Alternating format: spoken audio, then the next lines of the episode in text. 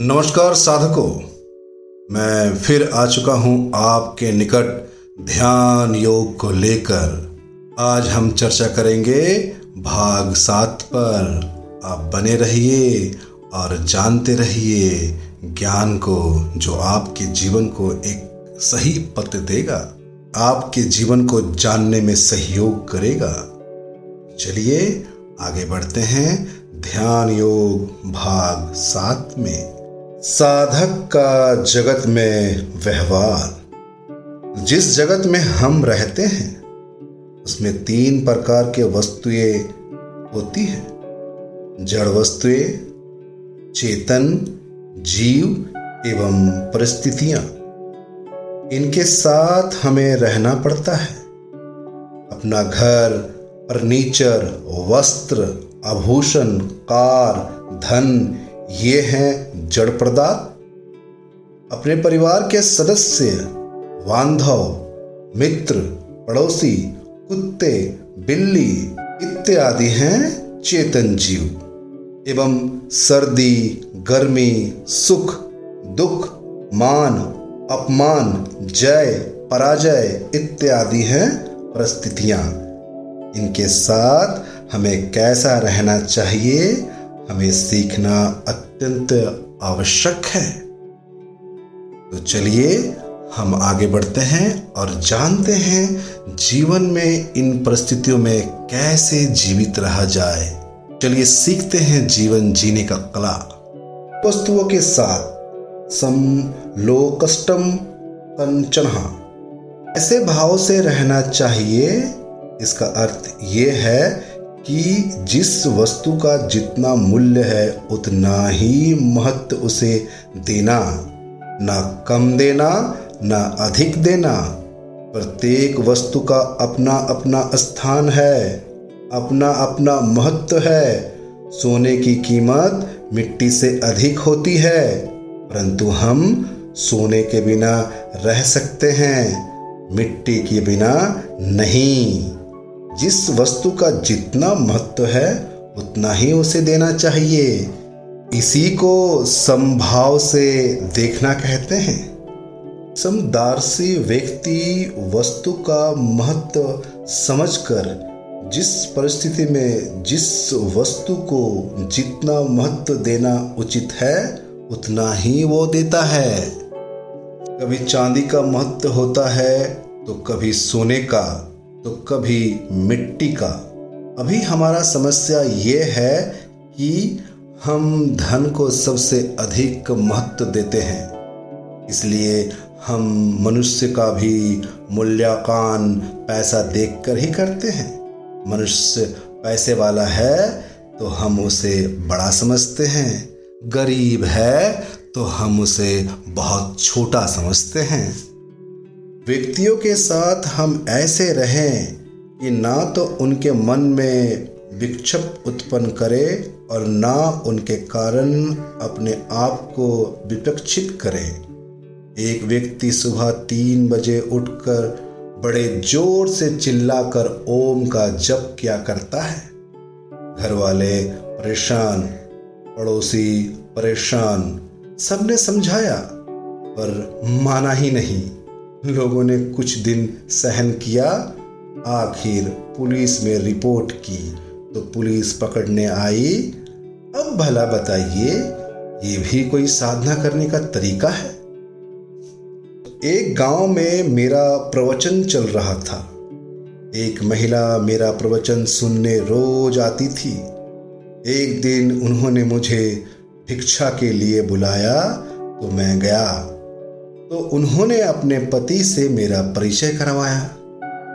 पति कहने लगा, स्वामी जी मैं आपके प्रवचन में नहीं आता। मैंने कहा, बहुत से लोग नहीं आते। वे बोले, आप पूछिए तो कि मैं क्यों नहीं आता। मैंने कहा, मैं क्यों पूछूं, आप नहीं आना चाहते हैं, ठीक है। वो कहने लगे, नहीं आप पूछिए कि मैं क्यों नहीं आता। मैंने कहा, अच्छा ठीक है, आपका इतना आग्रह है तो बताइए आप क्यों नहीं आते।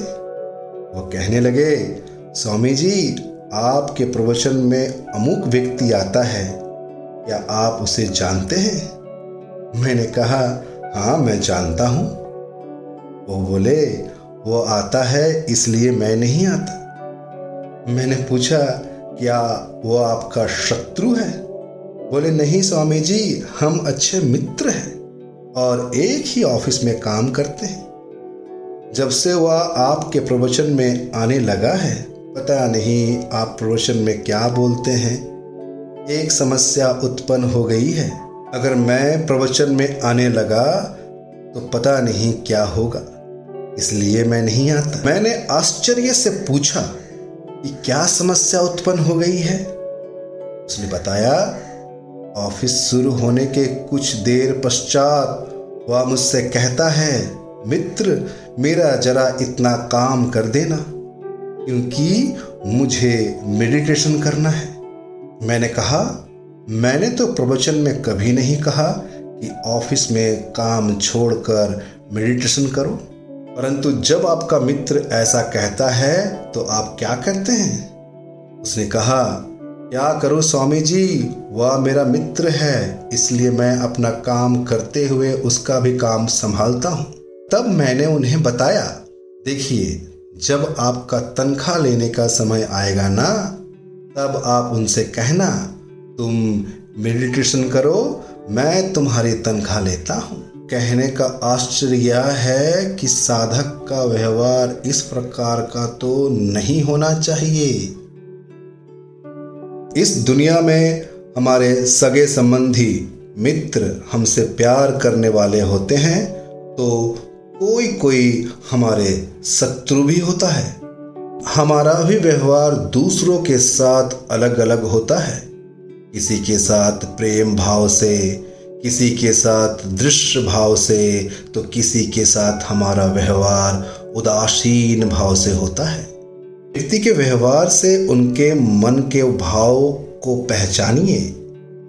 यद्यपि भाव को जानना जरूरी है, किंतु कहा किम करम इति आव्यापृत बुद्धि। भगवान शंकराचार्य कहते हैं कि कौन क्या करता है, क्यों करता है, इस प्रकार सोचते हुए अपने मन को परेशान मत कीजिए। वह व्यक्ति वैसा है, उसकी वासनाएं वैसी है, इसलिए उसका व्यवहार वैसा होता है। हम चिड़ियाघर जाते हैं तो शेर, चीता, हिरन ऐसे बहुत प्रकार के प्राणी देखते हैं। तब क्या हम सोचते हैं कि वह शेर ऐसा क्यों है, वह हाथी ऐसा क्यों है? हिरन को तो हाथी के समान होना चाहिए और हाथी को शेर के समान होना चाहिए। अनेक प्रकार के फूल पौधे देखते हुए हम ये सोचते हुए परेशान नहीं होते कि गुलाब का फूल मोगरे के समान होना चाहिए, मोगरा चंपक के समान होना चाहिए। प्रत्येक वस्तु की अपनी अपनी विशेषता होती है और उसे देखते हुए हम उसका आनंद लेते हैं।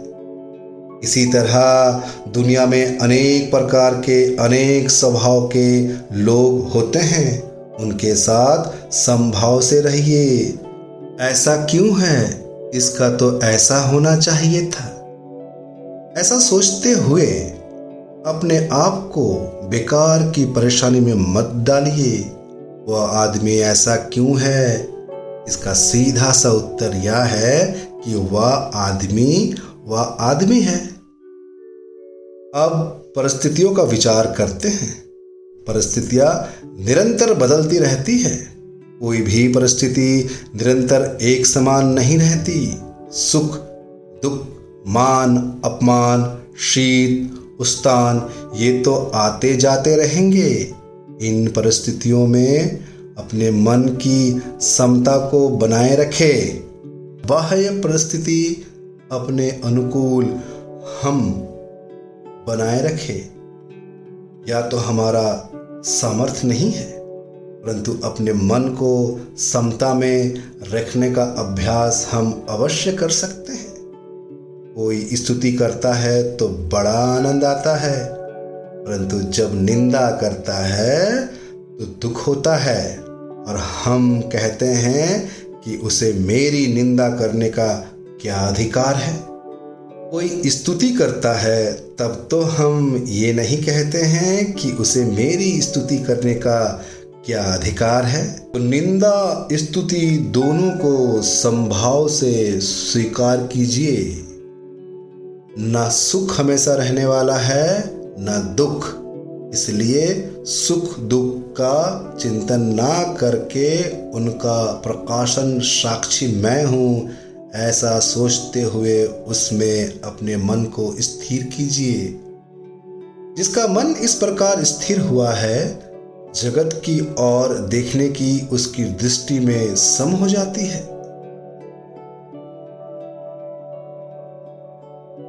दूसरे शब्दों में यह सारा जगत आत्मा का ही विस्तार है, ऐसा वो समझता है। ऐसे व्यक्ति के अंतःकरण में राग, द्वेष, छल, कपट आदि विकार कैसे हो सकता है।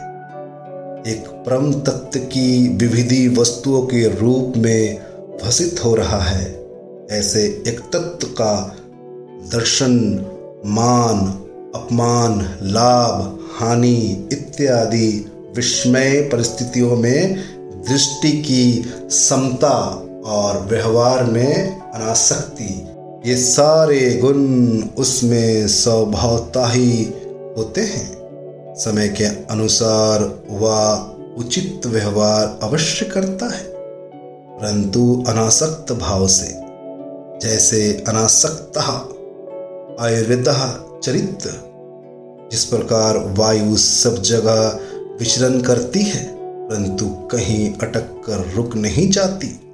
जिस स्थान से वह बहती है उस स्थान को पवित्र करते हुए जाती है। ठीक इसी प्रकार संत महात्मा एकत्व की स्थिति में प्रतिष्ठित रहते हुए अपनी दृष्टि में संभाव रखते हुए सदैव और पवित्र अनासक्त भाव से व्यवहार में विचारण करते हैं।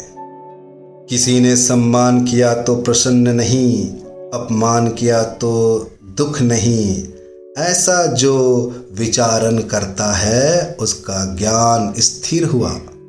ऐसा कहा जाता है कि योग अभ्यास का सर्वोत्तम फल है।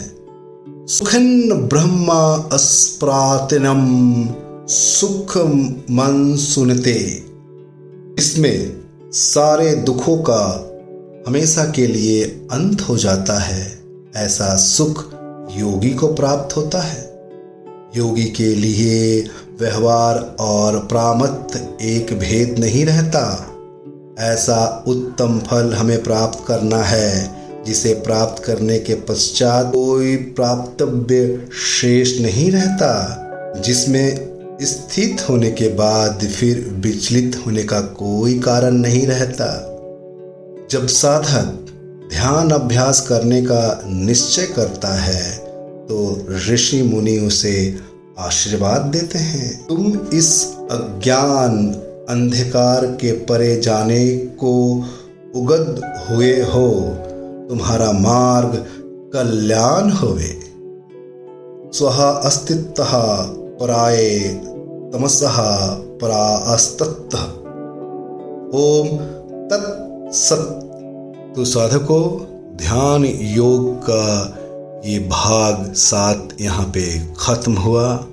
हम आपके निकट जल्द लौटेंगे एक और ध्यान के साथ। हम जानेंगे जीवन के रहस्य को और विस्तार से।